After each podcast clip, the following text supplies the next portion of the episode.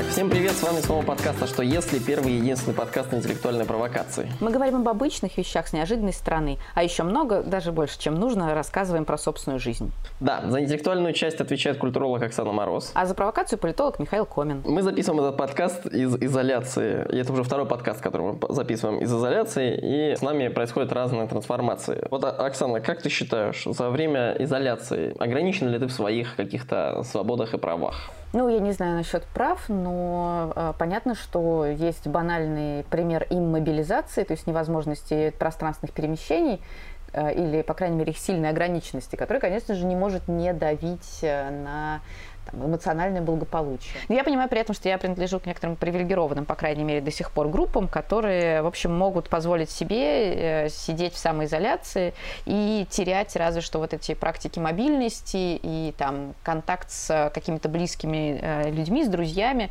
но не терять в каких-то э, других практиках. Ну, а вот практики как, какие-то не теряешь, например, практику преподавания, практику там осуществления работы, а практику О, ведения, не... а практику ведения, я... не знаю, там, дискуссий, практику времяпрепровождения с друзьями. Ты чувствуешь себя более ограниченной в этом? Ты знаешь, поскольку, поскольку больш, большая часть моей работы связана с коммуникацией с людьми, а ее стало очень много, потому что теперь из-за удаленной работы э, ты можешь одновременно, ну или очень там, да, мало разнесенно по времени находиться на какой-нибудь планерке, потом читать лекцию, потом а, там, не знаю, организовывать дискуссию, то у меня есть ощущение, что я примерно все время разговариваю с людьми. В некоторых случаях это действительно так. Ты в 10 утра начинаешь и в 10 вечера заканчиваешь.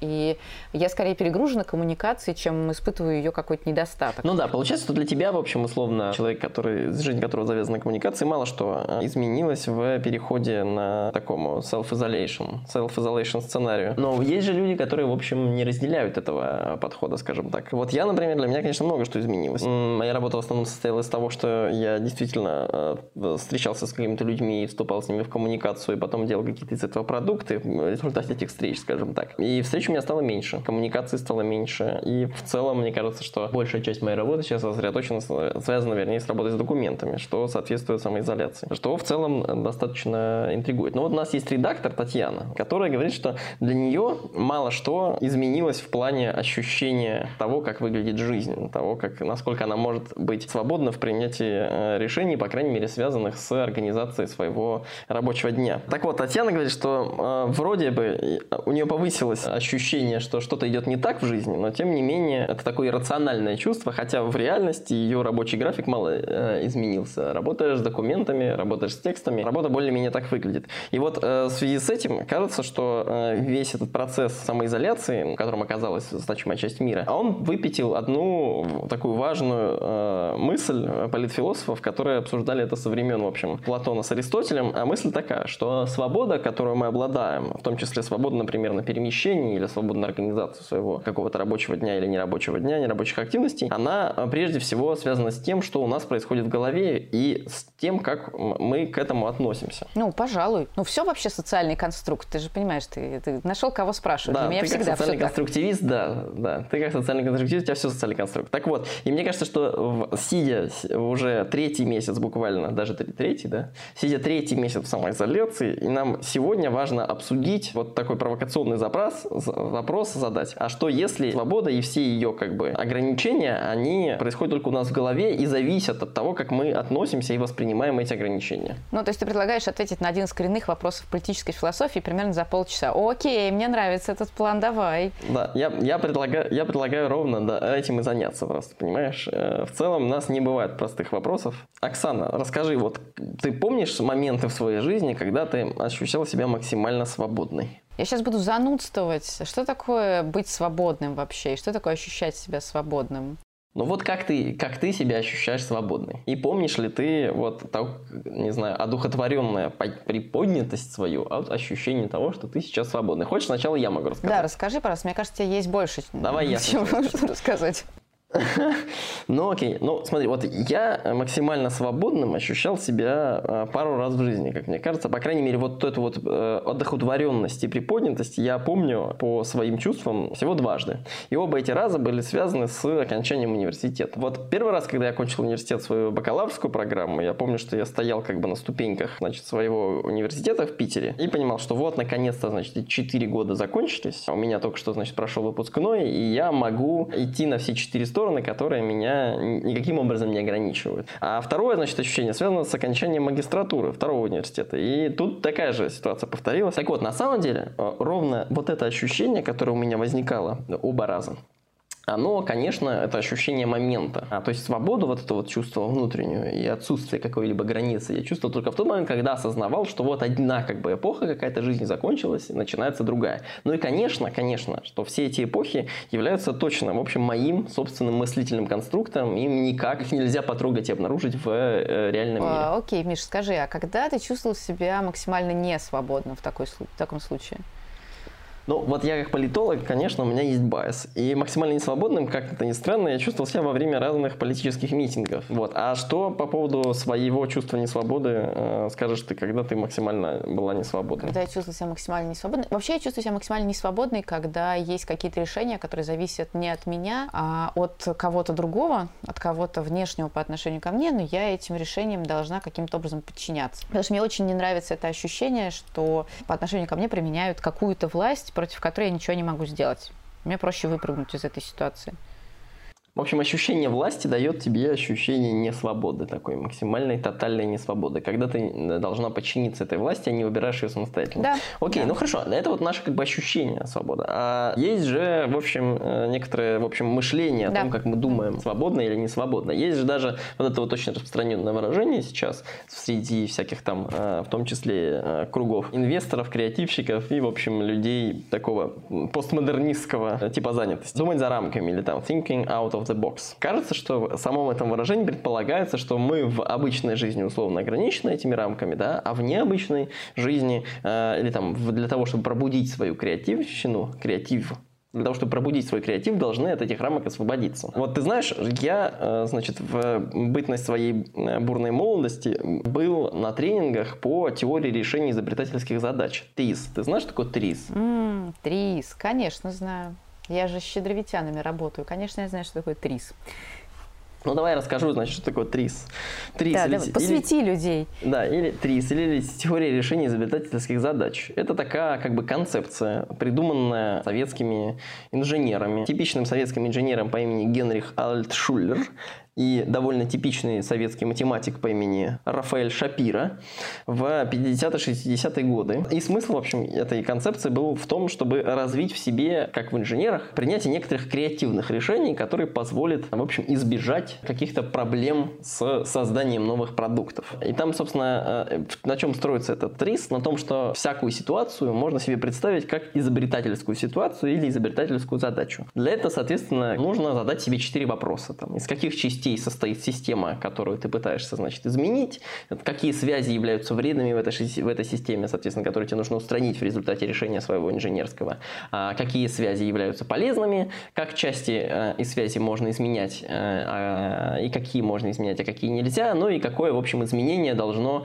привести к улучшению системы, а какое к ухудшению. Вот. И дальше, в общем, не дается какого-то инструмента, как именно ты должен понять, э, в общем, что тебе сейчас нужно придумать, но, в общем, исходя из вот этого этого описания и грамотно сформулированной задачи, ты сам как бы дальше догадаешься до того, как что-то улучшить и решить свою инженерную, инженерскую проблему. Соответственно, я знаю такого рода странную практику развития э, креативности через стирание границ для своих, э, в общем, изобретательских талантов. А наверняка есть еще какие-то практики. Оксана, какие практики знаешь и, может, используешь ты? Не уверена, что использую в постоянном режиме, но точно уверена, что это что-то менее странное, чем советский триз. Э, я говорю про дизайн мышления, про некоторую такую ну, по сути, практику, э, развитую, кстати говоря, тоже в конце 60-х годов учеными из Стэнфордского университета, которые основали, собственно, Стэнфордский институт дизайна или D-School. И э, дизайн мышления – это тоже некоторая методика, но не методология, которая помогает найти нестандартное решение задачи, при этом ориентированные на интересы какого-то пользователя, какого-то потребителя или какого-то клиента. В общем, дизайн мышления вполне себе э, классно используется при решении креативных задач, особенно по запросу. И э, тут можно сказать, что дизайн мышления апроприирует логики, собственно, дизайна, потому что еще такой довольно известный американский промышленный дизайнер и антрополог, как э, Виктор Папанек, говорил, что, собственно, дизайн – это осмысленные и при этом интуитивные усилия по созданию значимого порядка.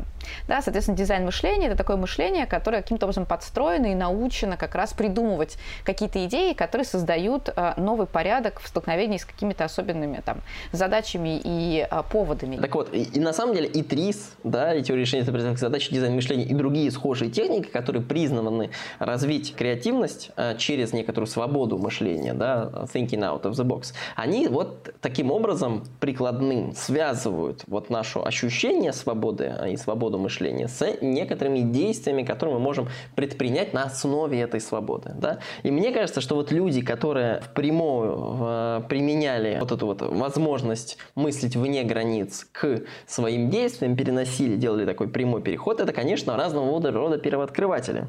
Вот Колумб Колумб, известный, который открыл Америку, плывя в Индию, мыслил в том числе вне физических карт, как бы вот он думал, что там должно быть какой-то новый материк, или там новый путь, вернее, да, к искомой ему Индии. Вот он туда и поплыл. Другого рода первооткрыватели думали так же. И мне кажется, что примечательно здесь история Рауля Амундсена. Амундсен это человек, который, собственно, собирался сначала открыть Северный полюс, но после того, как его опередили, возглавил норвежскую экспедицию для того, чтобы открыть Южный. И, в общем, и, идея там заключается в том, что сначала все активно готовились к открытию этого Северного полюса, в том числе Амундсен, а потом он, э, после того, как выяснил, что его опередили, за несколько месяцев, э, там, за полгода собрался в экспедицию на Южный полюс и таким образом первым его открыл. И мне кажется, что здесь как раз показательно свобода его мышления. Путешественники путешественниками и первооткрыватели первооткрывателями, но это было давно и неправда. Мне кажется, что вот сейчас э, до сих пор прекрасно себя чувствуют люди, которые тоже совершают такие, с моей точки зрения, безрассудные, но вполне свободолюбивые поступки, я знаю, что вот ты с одним таким человеком поговорил. Да, я поговорил со своей соседкой, с которой я жил вместе в Петербурге, и она рассказала о том, как ей пришла в голову идея покорить Эльбрус. При этом она никогда, собственно, не занималась профессиональным восхождением на горы и никаким образом, в общем, не высказывала этому предпочтение, но, тем не менее, у нее пришла ей в голову такая идея, и она ее вполне себе реализовала. Вот, давай послушаем. Привет, меня зовут Татьяна, я художница-керамистка, всю жизнь рисую, начиная с детского сада, и, в общем, человек такой творческий. И захотелось сходить в горы, посмотреть на всю эту красоту и своими ножками протопать с подножья до вершины. Это был такой вызов для меня, смогу я или нет. Решилась на такой вызов, потому что посмотрела фильм «Эверест», именно он меня вдохновил на это, какой бы там, какая бы трагичная концовка там ни была, и какая бы страшная история, но фильм просто меня очень зацепил. Во-первых, своей красотой я хотела посмотреть на горы вот именно со снегом, потому что раньше я была там, ну, двух с половиной тысяч выше я не поднималась. Мне интересно было посмотреть именно как это вживую, и мне интересно было почувствовать, что чувствуют эти люди, которые делают такой вызов, которые идут, э, рискуя своей жизнью. Блин, что их туда ведет? Но отчасти я их поняла, конечно, но отчасти. Я такой человек довольно спокойный, сижу, рисую. Зона комфорта у меня такая прям четко очерченная. Поэтому хотелось попробовать себя и вообще свой организм, свою, свою выносливость, могу ли я это сделать. Я готовилась два месяца довольно усиленно. Один месяц у меня были там три тренировки в неделю. Месяц уже перед восхождением Шесть дней в неделю я тренировалась, чередовала силовые тренировки с кардио, ну и выносливость, потому что выносливость — это, конечно, моя самая большая проблема. Я поднималась на Эльбрус, на западную вершину, высота 5642, но поднялась я на 5100 в итоге. Был очень красивый маршрут с подножья до вершины. Мы шли с тяжелыми рюкзаками, то есть все по-настоящему, никаких ратраков, никаких фуникулеров, которые тоже можно было взять, но хотелось именно такой жести. Шли пешком, останавливаясь на ночевке, в палатках. Самое тяжелое было, на самом деле, 15 минут, когда надо было взять рюкзак, который уже полностью нагружен. То есть я в Петербурге нагрузила свой рюкзак, он был на диванчике, я села, надела и поняла, что я не могу встать просто. У меня таксист внизу ждет, мне уже надо ехать на поезд, я не могу встать, потому что это дико тяжело. Приехала в Терскол, такой поселок, мы там собирались, и там нам еще дали сухой паек, газовые баллоны, то есть рюкзак еще утяжелился, и нужно было дойти до первой точки, мы ставили палатки. Это было просто невыносимо. Когда я не дошла до, до вершины, я, ну, когда я остановилась, уже все, сил не было, и я приняла решение идти вниз, но мне не было было обидно, если честно. Мне не было больно, мне, я там себя не корила, что я не смогла, что я там готовилась и все такое. И, ну, как бы у меня нет такого уничижения, что вот, я там слабак. Нет, я как-то спокойно это приняла. И даже не обидно было, когда ребята все вернулись, все такие счастливые, да, уставшие. Ну, в общем, как-то я это не сильно так волновало меня. Тут сложно сказать, потому что как бы всем было тяжело, но многие дошли. Наверное, может быть, силы воли не хватило. Но у меня по жизни такое, в принципе, есть, что я не дохожу чуть-чуть до конца и сдаюсь. Ну и в горах это тоже как-то подтвердилось.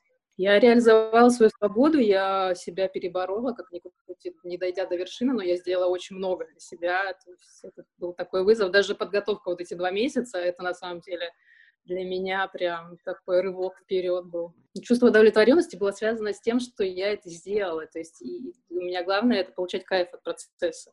Я его получила. Я не достигатор, я просто кайфую от того, что происходит. Что мне кажется любопытным в этом интервью, это то, что осталось на самом деле за кадром. Вот я просто помню, как Таня пришла в один из э, каких-то вечеров вот в, там, в квартиру, где мы живем, и сказала, что она собирается, в общем, почему она задержалась? Потому что она готовилась к тому, чтобы восходить в горы. И все, в общем, от факта того, что она собирается восходить в горы, дабы еще на самую высокую вершину России э, Эльбрус, немножко удивились этому факту. Я просто помню ситуацию, когда это было очень неожиданным таким решением. И действительно, мы были не то чтобы даже удивлены, но в общем ошарашены тем, как в общем такая Таня собирается, ну, никогда прежде не занимавшись ничем связанным с восхождением в горы и в целом, может быть, не производя впечатление человека такого рискового, неожиданно этот риск э, решается и еще дальше и упорствует, собственно, в этом своем риске и настолько плотно и как бы хорошо занимается подготовкой, что не остается никаких ощущений, что она не собирается это сделать и отказывается от этого. Это, мне кажется, удивительным. Но мне кажется, в какой-то степени эта история про то, что у человека есть своя зона комфорта, которая кажется обжитой, и в которой есть ну, свои какие-то да, принципы и свои показатели, в том числе производительности, но для того, чтобы человек развивался дальше, всегда нужно выходить за пределы зоны комфорта, в пределы такой очень неудобной, возможно, на первый, в первый момент, э, зоны роста. И вот, соответственно, как бы измерить себя, померить, э, на что ты способен, как-то, возможно, отыграть или сублимировать какие-то вещи, которые не получается сделать в обычной ситуации, это вполне, ну, можно да, практиковать такой подход в том числе через выбор деятельности, которой от тебя никто не ожидает. Да, то есть через несовпадение ожиданий и реальности можно родить нового себя. Ну, однако, вот сейчас мы с тобой поговорили о том, как происходит само вот преодоление себя в результате такого э, реализации э, свободного действия. Но э, есть же исследования, э, да, и нейроэкономика часто этим занимается, сейчас во многом этим занимается нейроэкономика, о том, каким образом вообще в целом работает наш мозг. Так вот, я, значит, э, почитал, что современные нейроэкономисты и нейробиологи думают про как бы связь э, креативного мышления и то, как работает наш мозг. И вот есть, значит, исследования, которые сделали три американских автора, но главное главный из них такой Питер э, Головицер, он, э, в общем, один из основоположников теории мышления, и они попытались посмотреть, как э, вот эта вот открытость к новой информации или open mindedness, то, что называется по-английски, связана с тем, что человек, какие-то он новые, соответственно, изобретения или там новые мысли, новые идеи ему приходят в голову. Оказалось, что действительно эта связь есть, и она достаточно сильная. Значит, они открыли, что есть два более-менее типа мышления или mindset а. Такой deliberative mindset, когда ты как бы сравниваешь свои мыслительные конструкции, паттерны мышления с тем, что тебе представляет некоторый там другой контрагент. Это либо собеседник, либо, не знаю, там, то, что ты читаешь, если это какая-нибудь книга или информация, или там условный э, телевизор или подкаст, если ты что-то слушаешь.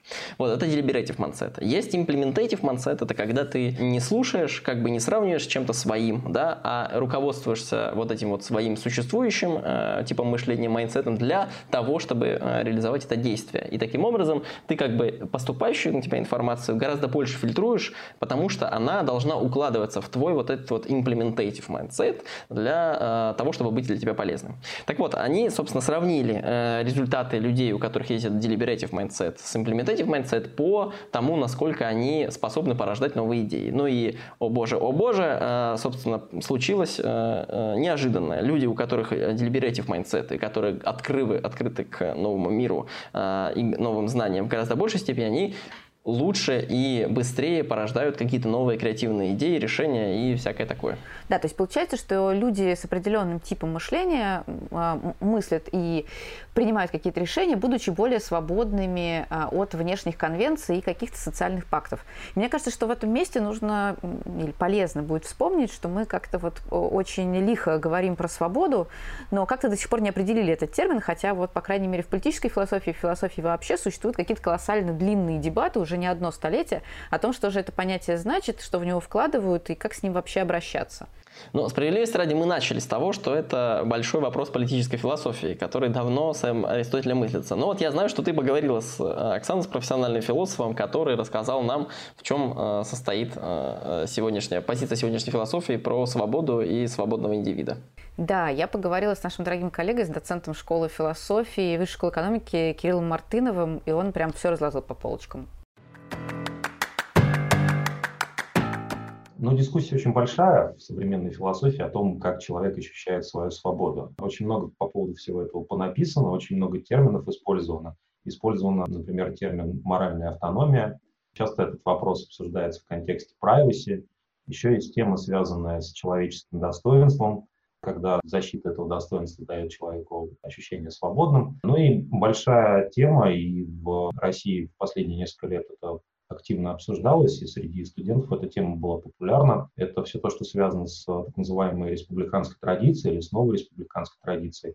Если просто открыть самые разные источники по этому вопросу, вы увидите и в аналитической традиции, в так называемой континентальной традиции философии просто есть ну, миллионы сюжетов, которые по этому поводу написаны. Я бы все-таки выделил в качестве главного автора, который на, к этой теме подходит в современной культуре, как ни странно, Иммануила Канта, потому что с точки зрения Канта человек — это разумное существо, к которому мы должны относиться соответствующим образом для того, чтобы, в общем, строить ну, какой-то разумный проект мира. На самом деле Кант к республиканской традиции достаточно близок, и, в принципе, наверное, даже можно считать его как раз одним из участников этой традиции. И а, люди типа Квентина Скиннера и Филиппа Петтита его вполне могут сюда причислять.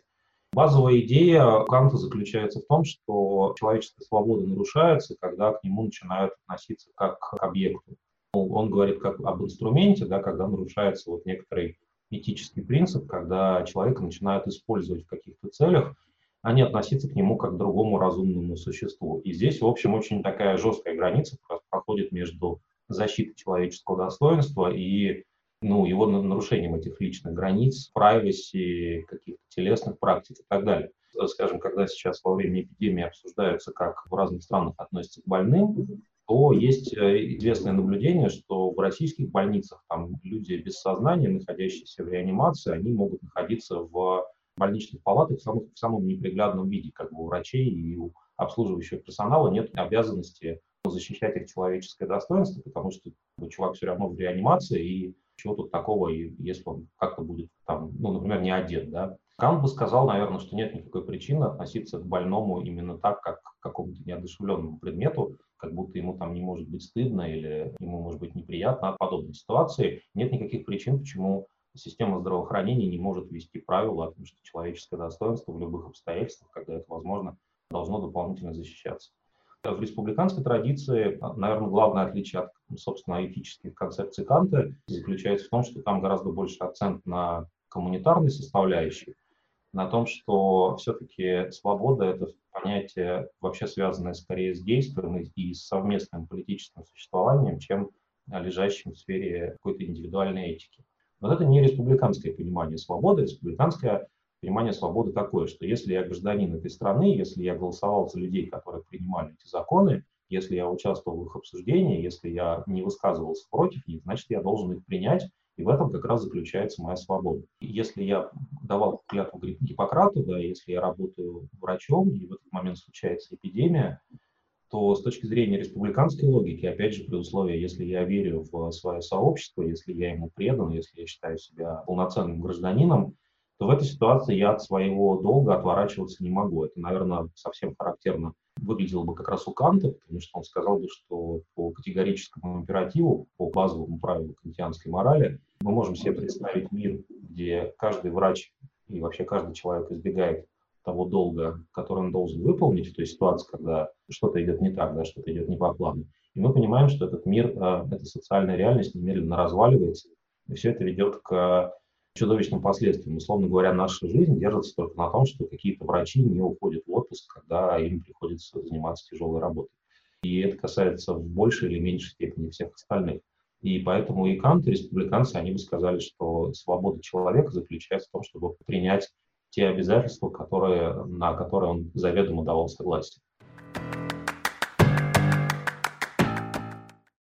О чем нам рассказал сейчас Кирилл? Он, важно, что он сделал, он ввел э, два ключевых развлечения для нашего сегодняшнего понятия или термина про свободу связано. Собственно, одно развлечение – это то, как современная политическая философия устами Канта понимает свободу, да, а другое развлечение – это то, как современная политическая философия осмысляет республиканизм. Причем республиканизм, он Кириллу в этом смысле ближе, поскольку он писал про это э, диссертацию и является одним из главных исследователей республиканизма в России. Что еще важно, значит, нам продемонстрировал Кирилл? Он в свойстве свойственной ему манере э, легко переложила, значит, эти вот сложные политфилософские концепции к современному миру. Вот он рассказал один кейс, построенный на карантине, и второй, э, собственно, кейс, построенный на то, как должны себя вести врачи. Скажи, сможем ли мы сегодня и сейчас э, посмотреть через эти политфилософские концепции на наше восприятие свободы? Вот тебе как кажется, какому восприятию свободы ты ближе в своем принятии решений? Мне сложно сказать, потому что есть ощущение, что э, я сижу на двух стульях. То есть, с одной стороны, мне очень нравится такой либеральный подход, когда я чувствую себя свободной, если никто не вмешивается в мою жизнь. С другой стороны, я понимаю, что в ситуации, например, аффективного, эмоционального какого-то реагирования на происходящее работает другой принцип. Я свободен, когда никто не распоряжается произвольно мной, когда никто не э, превращает меня в объект в связи со своим там, произволом, какими-то своими хотелками и желаниями. Ну и вот это столкновение, оно интересно, потому что с точки зрения там, как бы, политического философа или просто философа, я как бы не очень определилась в своем понимании свободы, поэтому по факту, наверное, не могу на а нее в полной мере претендовать. Ты предпринимаешь какие-нибудь действия, когда тебя в твоей свободе ущемляют? Да. Вот какой-то человек, который совершает произвол, ты говоришь. Ну, я либо покидаю ситуацию, где есть этот человек, либо э, как-то обозначаю, что я недовольна. Но чаще мне проще избежать ситуации. Ну, превентивно это не получается, потому что я не всегда могу знать, где произойдет наступание на мои конкретно пятки. Но я просто стараюсь покинуть ситуацию, которая мне неприятна. Mm, ну, возможно, да. Но вот смотри, я тогда ближе к кантианскому пониманию свободы. Единственное, что у меня, э, значит, свобода от, да, или свобода от ограничения, она связана не с ограничением в виде людей каких-то, которые совершают произвол надо мной, а в виде некоторых обстоятельств, которые меня освобождают от необходимости э, следовать каким-то рутинным практикам, типа ходить в университет, обучаться. Если ты помнишь, главные эпизоды э, моей свободы, они были равно связаны с тем, что у меня была смена формации такой, смена как бы моего э, обычного уклада жизни. Так вот, это, конечно, такой кантианский взгляд на свободу и кантианский взгляд на э, то, как устроен этот мир, ровно потому, что я как бы отрицаю, э, и главное, вернее, ощущение свободы для меня берется в тот момент, когда есть какой-то структурный сдвиг, который меня до этого ограничивал, а сейчас больше не ограничивает. Ну, вообще, если посмотреть на весь тот объем э, каких-то концептуальных и теоретических подходов, которые мы видим перед собой на столе, разбросанные да, в историко-культурной перспективе, становится понятно, что слово «свобода» оно очень большое. И очевидно, что у него нет одного значения, соответственно, получается, что в разные периоды времени разные люди с разными целями э, манипулировали этим словом, превращая его то в концепт, то в метафору, то в что-то похожее на термин, для того, чтобы добиваться каких-то результатов и какой-то э, отчетливой поддержки именно своих решений и своих идей. Ну и что, тебе кажется, что вот сейчас как бы этим термином свобода манипулирует для того, чтобы э, не знаю, оправдывать развитие креативного мышления? Ну, мне кажется, что слово «свобода» отлично используется для того, чтобы объяснить, что мы учим не каким-то э, простым или понятным или прозрачным навыкам, да, и технически как-то э, обучаем человека, э, опять же, каким-то способом решения задач, а мы учим ему освобождать свое сознание, освобождать свои загруженные и перегруженные мозги. Это звучит гораздо более романтично, чем просто разговор о том, что, ребят, мы научим вас немножко думать. Но кажется, что даже если считать, что это манипуляция, тем не менее это манипуляция, которая работает по э, режиму эффекта плацебо, условно. Ты вот э, считаешь, что ты сейчас надышался, значит, начитался, э, применил особый метод дизайн мышления или трис к решению своей э, задачи, э, или, или научился, вернее, его применять, да, и сейчас думаешь, что вот его применишь и применяешь, тем самым рождая какое-то креативное решение. Поэтому это вот та самая, э, возможно, э, свобода для, э, да, такая позитивная, позитивное понятие понятие свободы, которое помогает э, нам реализовывать то, что э, задумано, и мыслить нам вот out of the box. Тогда мы можем перейти к выводам. И давай э, попробуем проговорить три, как обычно, три главных вывода, которые э, тебе кажется, что с сегодняшнего подкаста, прослушав его, можно понять. Давай, номер один. Окей, okay. э, вывод номер один. Социальные конструктивисты снова победили. Свобода – это конструкт, который мы наполняем разными смыслами, разными значениями, в зависимости от историко-культурных условий, от тех сообществ, в которых мы живем. В общем, определиться с тем, что такое свобода раз и навсегда, для какого-то э, окончательного определения истины этого понятия совершенно невозможно. Но социальный конструктивизм можно приручить. Поэтому, если если вы верите, что э, некоторые инструменты типа дизайн мышления или ТРИС э, будут способствовать развитию у вас свободного мышления, креативности и всего такого, применяйте их, но помните, что у них есть ограничения, которые связаны с тем, что пока вы в это верите, это и будет работать. Да, еще три. Помните, что что бы вы ни делали, это всегда будет проинтерпретировано. И на самом деле, как бы вы ни относились к своим действиям, насколько бы вы их считали свободными или несвободными, человек, который на это все смотрит, может посчитать совершенно по-другому. В частности, например, именно этой множественности интерпретаций мы, мы обязаны появлением республиканизма, одной из концепций, которая понятие свободы объясняет максимально хорошо, как кажется, максимально подходящим для современного этапа нашей жизни методом и способом. И вот сейчас, в эпоху, например, глобального кризиса, республиканизм очень хорошо работает, потому что говорит о том, что мы должны действовать свободно, но сообразно э, тому, что может быть полезно для большинства. Так, ну что, друзья, кажется, пора заканчивать. Э, с вами сегодня в подкасте традиционно э, были Оксана Мороз, человек, которого лучше не трогать для того, чтобы, соответственно, она ощущала себя свободным индивидом. Да, и Михаил Комин, человек, который чувствовал себя максимально свободно, освободившись из цепких объятий университета аж дважды. Все, пока-пока, удачи вам. Будьте свободными, будьте креативными. Будьте свободными, будьте креативными.